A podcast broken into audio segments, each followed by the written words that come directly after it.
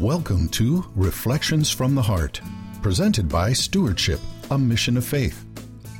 Reflections from the Heart with your host David Abel is an outreach of gospel reflection, a ministry of stewardship, a mission of faith. For the next 30 minutes, please join David as he breaks open the bread of life in the gospel reading for Sunday's Mass. And as the same Holy Spirit who inspired the biblical writers inspires us today with the truths he reveals to our hearts through his word. Now, here's David with Reflections from the Heart. Welcome, everyone, to another session of Reflections from the Heart. My name is David Abel. Today I'm joined by Tom DeAngelis, Rob Longo, and Rick Hackman. Welcome, one and all. Good to be here, David. Thanks. Awesome, Thanks, awesome. And if everybody would take a moment and get their Bibles, we're going to turn to Matthew chapter 20, verses 1 through 16.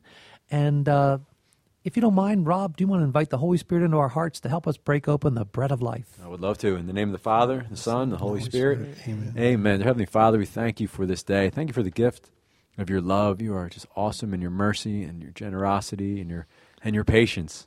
Uh, we're sorry, Lord, for the times that um, that we turn our back to you, and we just want to thank you for the gifts that you've provided us this day and every day of our lives.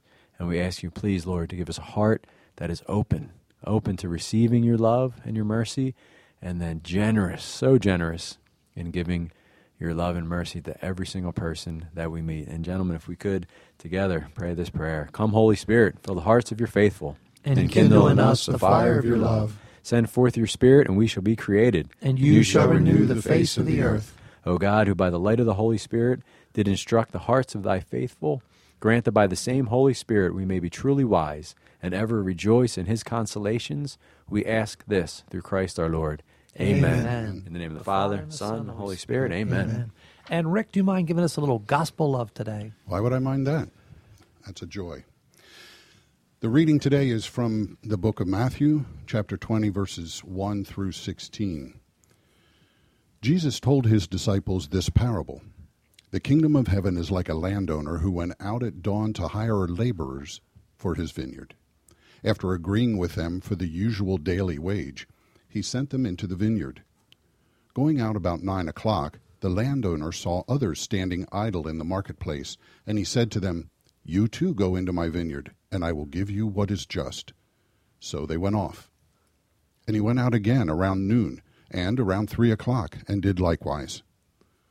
Going out about five o'clock, the landowner found others standing around, and he said to them, Why do you stand here idle all day?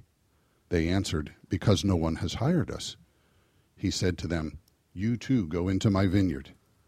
When it was evening, the owner of the vineyard said to his foreman, Summon the laborers and give them their pay, beginning with the last and ending with the first. When those who had started about five o'clock came, each received the usual daily wage. So when the first came, they thought that they would receive more, but each of them also got the usual wage.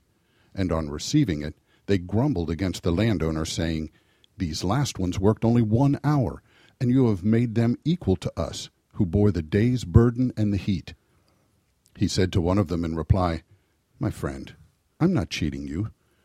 Did you not agree with me for the usual daily wage? Take what is yours and go. What if I wish to give this last one the same as you? Or am I not free to do as I wish with my own money? Are you envious because I am generous? Thus the last will be first, and the first will be last. The Gospel of the Lord. Praise to you, Lord Jesus Christ. Every time I see the word parable, it brings me great hope because the Lord taught people back in the days with stories that they knew, stories that they could relate to. And I come to find in my life's journey that Jesus continues to do that each and every day in my life. He puts what I call God's stories in my life to help teach me. One of the greatest things I come to find, which is painful at times for me to realize, is God brings sinners into my life to help reveal my sin. Because I find that if something irritates me or agitates me, well, it's probably a, something that's within me that I also do. And that's when I finally see it, I'm like, Lord, thank you. Help me to overcome that. And then another thing that He does is bring them into my life to show me where I judge people. I judge their hearts. That's not my role. So every time I see the word parable, which is in the first first line, it reminds me God is always speaking to us through our life stories, through our adventures, through what He shows us every day. Man, I'm, I feel like I'm in school every day learning a new lesson, and that's okay. Every once in a while, I'll say to the Lord, Lord, is there no recess? Is there no summer summer break? And the Lord's like, Do you want it? And I'm like, You know what, Lord? Truly, I don't, because I want you to keep refining me in the fires of your love so that I can purely reflect your Son Jesus Christ to the world. And that's what I that's what I want to do all the days of my life. So that word parable, the fact that God is always teaching us through our life story every day, ah, it's just that's what it's all about. It makes my life a great adventure. And, and the question here at the end that the landowner asks, "Are you envious because I'm generous?" You know, you had said sometimes the Lord brings sinners into our lives to reveal our own sin. And as you said that, I was reading that last line and just wondering, well, maybe the Lord also brings in people of virtue to reveal maybe like sins of omission or things that God wants us to do that we're not quite doing. Because um, you know the landowner was generous. I mean, abundantly generous, abundantly merciful, and that kind of got you know got the people moving down towards that road of, of envy. And if you look at that and, and the you know the six other deadly sins, they creep in right? They creep into our lives, and uh, and God in His mercy, you know, will use situations whether it's people who are sinning or people who are like this landowner who are very virtuous to reveal some you know some ugliness in our hearts that you know that we need to that we need to allow Him to purge. And you know the words that I wrote down. It's it, I was remember remembering a meeting with Bishop Rhoades one time, and we were sharing, and he said one of the greatest sins of all is the sin of spiritual pride. And when you use the word envious, Rob, which is in the last sentence, I had actually circled that. So I circled parable, then I circled envious. Because spiritual pride so many times builds up in us, and we lose the focus of why God has given us all these gifts. The reason God entrusts us with all these gifts, the gifts of the Holy Spirit, is so that people can see Christ living in us and that we can be invitations to the banquet and too many times, spiritual pride starts, and it's such a grievous sin because we think we're better. And this this parable tells that story. You know, we think we're better, we deserve more than the person that came in. And, and I look at the different times of the day or the different seasons of our lives. You know, at noon, at three o'clock, at five o'clock. Well, if somebody comes to Christ towards the end of their life, we should be rejoicing and celebrating. But here we read that these supposed followers of the Father, you know, workers in the vineyards, they were envious. And that's that root of spiritual pride's got to go. It's not welcome in heaven. You can't enter with heaven with it. So, you know, that word envious really stuck out to me because what is our goal? The same as Christ. Why did Christ come and give his life? He gave it for all. For all. Not a select few, for all. So we are called to be examples of Christ in the world as he lives in us, with us, and through us, and be invitations to that heavenly banquet. And boy, God will send people into our lives that will reveal spiritual pride, envy, all those things that they got to be purged. So this morning at Mass, I'm like, Father, come into the garden of my heart, cultivate the soil, take out the rocks, the obstructions that allow your love to flow freely and continue to refine me in the fires of your love so that my life each day may be a sacrificial gift for others, you know, in the salvation of souls, in being a blessing to others this day. And it's beautiful as God continues to refine us. What a journey. I think, too, that the, uh, the thing that hits me most about this parable is um, I've often thought how these, these um, grumblers would have responded if um, the owner hadn't gone out and brought people in throughout the day and then paid them um, the same wage as those who worked all day in the hot sun. Um, because they probably would have been satisfied, they would have gone away happy. They would have been, you know, uh, okay, that's that's what we agreed upon. Change the context, and all of a sudden you have people that are, as you said, envious, disgruntled, unhappy, and it reminds me of, you know, it, it kind of makes me um, mindful of the you know the of Adam and Eve in the garden. You know, like the garden wasn't good enough. You know, what's been given to us, what God delivers to us, which is which is fair, and we have no. Um, you know, we have no reason to expect any more than what we've been given because it's all gratuitous anyway. We don't deserve any of this. So the the other thing that you know you kind of look at and say, well, um, if we're not happy with what God provides us with God's will, what else would make us happy? You know, but we go looking for other things, and the fact of the matter is, God's delivering to us His will for us, and because we look around at other people and we say, well, why are they getting paid more? Why are they getting paid? You know, better than I am. Why do they have a better situation than I have? And the fact of the matter is, God has given us life. He's given us, you know, everything that we have and everything that we are. And uh, if we're not happy with that, what would we be happy with? So it's not just the envious piece of it, it's just being satisfied with what God gives us, which in another context would be perfectly okay. You know, if it hadn't been for these other people where the generosity was shown, then I would have been fine with that with that daily wage. That's what I gr- agreed to. You know, I mean, I'm somewhere in the Bible it tells us that all of heaven celebrates with the turning around and turning away from sin of one sinner. So that's our call. And I look at the story of Paul. Paul, before he was Paul, was Saul. He gathered up Christians. He persecuted them. He had them murdered. I mean, this man should have been like, who would want him? But see, the generous God that we have, his bountiful mercy of forgiveness, of reconciliation, of restoration, of resurrection from spiritually dead, that's our God. And we are called to be like him, to be holy as the Father, holy Heavenly Father is holy, to be perfect as the Father is perfect. So all of a sudden, a Saul back in the early beginnings of Christianity became Paul, and God rose him up to be one of the greatest writers. Most books in the Bible came from Paul of any other writer, you know, but greater, greatest evangelists. But yet, you know, sometimes people look at that and go, oh, well, my book should have been in because I didn't do what he did. No, no, that's a grave sin. So many times we hold people to their past and we label them with their sins as opposed to recognizing them as true children of God, how God has restored, renewed, resurrected. He did it for us. We are called to do it and appreciate them in their gifts and celebrate the resurrection of spiritually dead people and look at the works that they produce. the word that comes out, it, it, wasn't listed here or written here in the gospel, was uh, or is the is the word entitlement. That we we everything's a gift, right? We, we it, it's all gift. It is all gift. So we don't deserve anything. You know, we don't deserve right. anything. It's all gift. And this past week in one of the schools we visited, we were talking to the kids about their summer, and, and we said, what, what were some of those awesome moments where you did something or you experienced something and you just said, that was awesome. And then let, us share some of those. But let's add, you know, after you share it, we'll all say, that was awesome. And then let's all say, right after that, thank you, Jesus.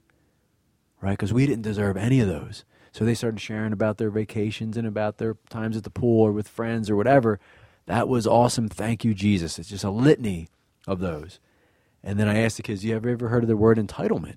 And you know, this is a, grade school, middle school, and even up to eighth grade, a lot of them weren't able to raise their hand. And, uh, and then we started talking about well, what what is entitlement, and and the fact that everything that you just said, you know, none of us deserve this. It was all a gift from God. That's why whenever you experience something, and in your in your mind and your heart, out of your mouth, you say, "Oh, that was awesome." Let's get in the habit. Thank you, Jesus. Right after that, thank you, God, because anything that's awesome is a gift from God and uh, and it was it was powerful. It was a powerful lesson for me to try to have a more gracious or a more uh, grateful heart, to be generous in my gratitude to God the Father for all the all the gifts that He gives. And you see here in the story that you know that there's you know a little bit of the entitlement was was creeping in, and uh, for any of us, that's that's a that's a dangerous that's a dangerous creep. You know, we don't we don't we don't want to we don't want that to to come in. No, and we look at that at the story with the the elder brother who stayed and the younger brother who went out into the world, you know, and, and squandered his inheritance. When he came back, the father ran to greet him and clothed him with his robe and invited him into the banquet. But what did we have? The older brother. What happened? Pride. And he didn't come into the banquet. As we read the story, he was outside. He was envious. He was jealous. He was angry, you know, because it should have been all his. You see, we have to continually ask God to purge those things that hold us back, that blood, that are obstacles and block God's pure, unconditional love, which is meant to flow through us into the world. And I go up to the to the, the second sentence or the continuation of the first sentence, and we see landowner and his vineyard. When we truly realize that God owns everything, everything that we have is a sacred trust that God has entrusted to us as his gift to us to be good stewards of, caretakers of the property, of the people, of the children. They're not ours first, they're God's. He entrusts them to us. So when you realize God owns everything, and it's a sacred trust that we are given to us as stewards of His, He's the landowner, it's His vineyard, to then use and steward those gifts to the best of our abilities, using asking God to help us. And that's that to me was key, just reading those couple words.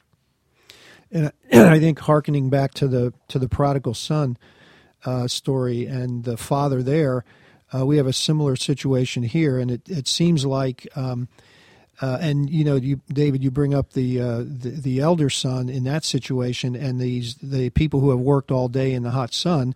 Um, they think about this relationship with the owner as a contract. In other words, I do for you, and then you give for me. And I, I love, you know, one of the uh, reflections that we have here is, you know, with Scott Hahn, where he talks about the, the difference between a covenant and a contract. A contract is, you know, you do this for me, I do this for you.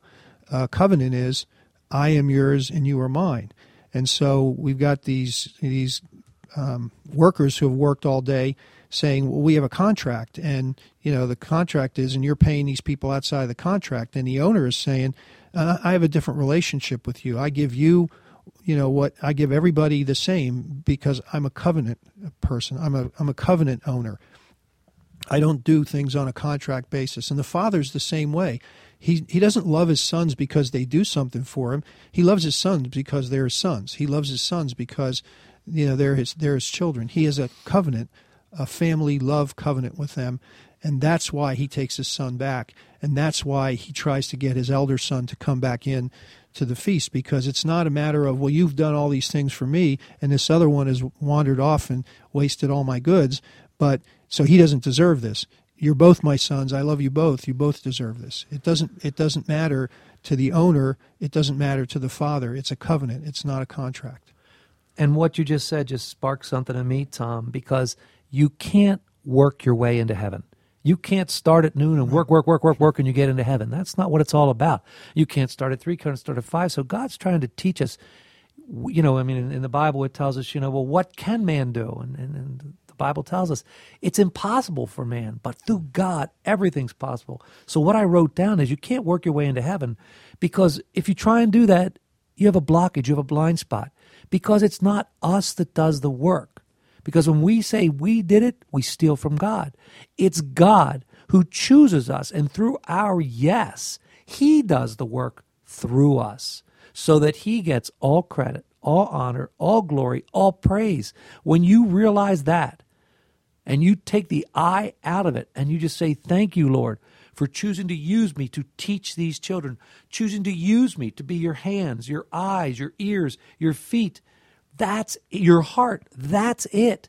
That way you take no credit for yourself because it's God who does everything through us. When we are open vessels, you know, Mary said it best be it done to me according to your word. She right. was the handmaid, the servant of the Lord. She took no credit. She didn't walk around and say, Ha, do you know who I got in my belly? Do you know who I have? Do you know who I am? No. She was a humble servant. And I love that that phrase the Lord gave me that the pathway to heaven is paved with the stepping stones of humility. When you realize it wasn't you who gave that speech, it wasn't you who owned that, it's God. God owns it. God worked through you. God used you. But every day of my life, I want to bring all honor, all praise, all glory to the Father, Son, and Holy Spirit. And then guess what that does? Sets me free sets me free because it's His work that He's doing and choosing to do through me. God bless. It's freedom. Hmm. And the, the landowner is just is always looking, right? Always looking for for more people to come. It, it's it's it's not a there's no limit, right? There's no limit to his love. There's no limit to his mercy. It's it's endless. So he's always looking. God is always looking for people to say yes. And just like Mary had to give her yes and, and could have said no, uh, each one of us each day we have to give our yes to to God to to enter into the to to enter in, to enter into the game. Right, Tom, you and I were mm-hmm. talking earlier uh, about the you know when the game stands tall, uh, the, mm-hmm. the, the movie that's out and we have to you know, we have to stand tall for Christ, and we have to enter into that game. We have to give our yes, and uh, and and be ready, be ready at all times to uh, to to go and, and to allow the Lord to work through us. Go ahead. And I I think the uh, the ingratitude of not appreciating the fact that it, it's not a reflection of how much time or energy you put in because none of us really deserve to be in the wedding feast of the lamb none of us really deserve to be in that banquet that the father throws for the son who who returns but but we're invited in and and if we're saying well i deserve better than that because I'd never wandered off and squandered all your uh, you know all your goods um, i deserve better than that. We're really taking ourselves and putting ourselves above uh, you know, above the provider, above you know, uh, providence, above God, um, because He gives us all that we have and all that we are, and um, that's that's really His gift to us, and and that's what we need to be satisfied with. When you say Your will be done, and what we say in the Our Father, the prayer that Jesus Himself gave us to say, you know, Your Your will be done, Father, Your will be done. So we need to learn to be satisfied with what's been given while we're on the way to the banquet, and that's the important thing I think that comes through the, for me from this passage. And and two things as you were sharing, Rob. You know, I wrote down: be the change that you want to see in the world. It starts with you. I think Mother Teresa said that. But when we start to complain, do you we realize we're in the enemy's camp? We are wasting the gift of our precious time that you can't buy back. We're solving nothing and we're listening to the scratchy, broken record of the enemy.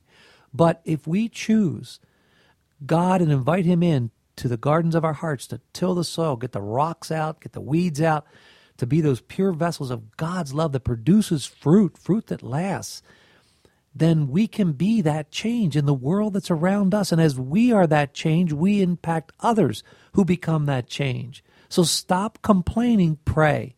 You hear a priest give a, give a homily, say, you know what, I can't get anything out of that.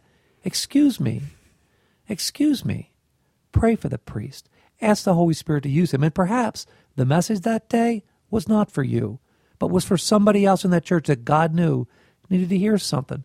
Because when we complain, we are in the enemy's camp. And that's so, so, so key. The other piece I saw in this also this is speaking to us in human terms, things that we would understand because God references, you know, about his money and, and generosity. But the end of the day, what are we striving for? What is it? It's not money. Money has no value in heaven. Well, the great gift, which is a free gift, is eternal life through Jesus Christ. So are we invitations to that gift? Do we even understand? I bet you every lip buddy in this listening audience if they were told to write a check out today for their whole life savings, but if they did that, they'd have eternal life, no illness, no sickness, eternal joy in union with Jesus Christ, they'd write it out today, right? But guess what? The gift doesn't cost money. It's it just costs a yes. I'm all in, Lord. How do you want me to love your children today that have entrusted to me? Lord, how do you want me to love your spouse that you've entrusted me today? Lord, how do you want me to love the people with the work today? And Lord, how do you want me to love the people in the church today, Lord? It's all about love. At the end of the day, the, the, the measuring stick God will use is did you or did you not love? Were you a vessel of my love? Because that's what we're all created to be a vessel of God's unconditional free love. So for me, it's not about money, it's about eternal life. So, are we spreading that message? Are we those messengers that are invitations to that eternal banquet? and then on the flip side of that, if if, if we're not, then you know, then we're being an obstacle, yes. right? That if we're not loving and we're not compassionate, we're not merciful. Um, how many times? I guess they're, they're, they're the sins of omission, right? That I know I need to do a better job at examining my conscience. Where where did I miss opportunities, David, to do what you said just now? Where did I miss opportunities today, Lord? Just reveal those to me in, in my in my thoughts, in my words, in my actions, right? Where did I miss the opportunity to love?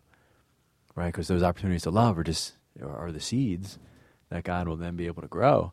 Uh, but He needs us to to plant the seeds, right? He needs us to to be His love in the world because that's it. You know, there, there is no plan B.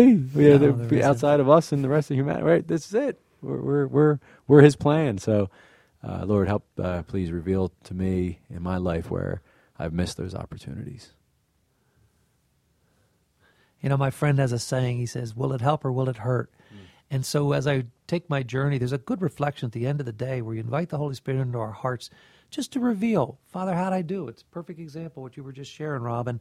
And I remember just this week, I, I got to see a man that works at the ranch, and he was on the tractor, and the Lord prompted me just to go over to him and say, "Thank you, thank you for the gift of your time here on the ranch. Thank you for the work that you do."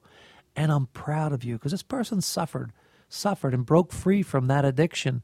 I said, I want to tell you that I'm proud of you and I'm praying for you. So look for the opportunities to be a blessing to others each day. Look for the opportunities to be those pure vessels of God's love to the world and get in the game. And, and we don't have to, we just have to stand. That's what we're called to do and say, Lord, come do it through me, come do it in me, come do it with me. And your life will be a great joy and you will be a change that you want to see in the world. God bless each and every one of you. Have a great day. Reflections from the Heart has been presented by Stewardship, a Mission of Faith. We hope that you've been blessed and encouraged as you listen to Reflections from the Heart. If so, you might consider participating in a gospel reflection group. For information on locations and times of gospel reflection groups, or how to start a gospel reflection group in your area, please visit our website at stewardshipmission.org and click on Gospel Reflection Groups or call us at 717 367 0100.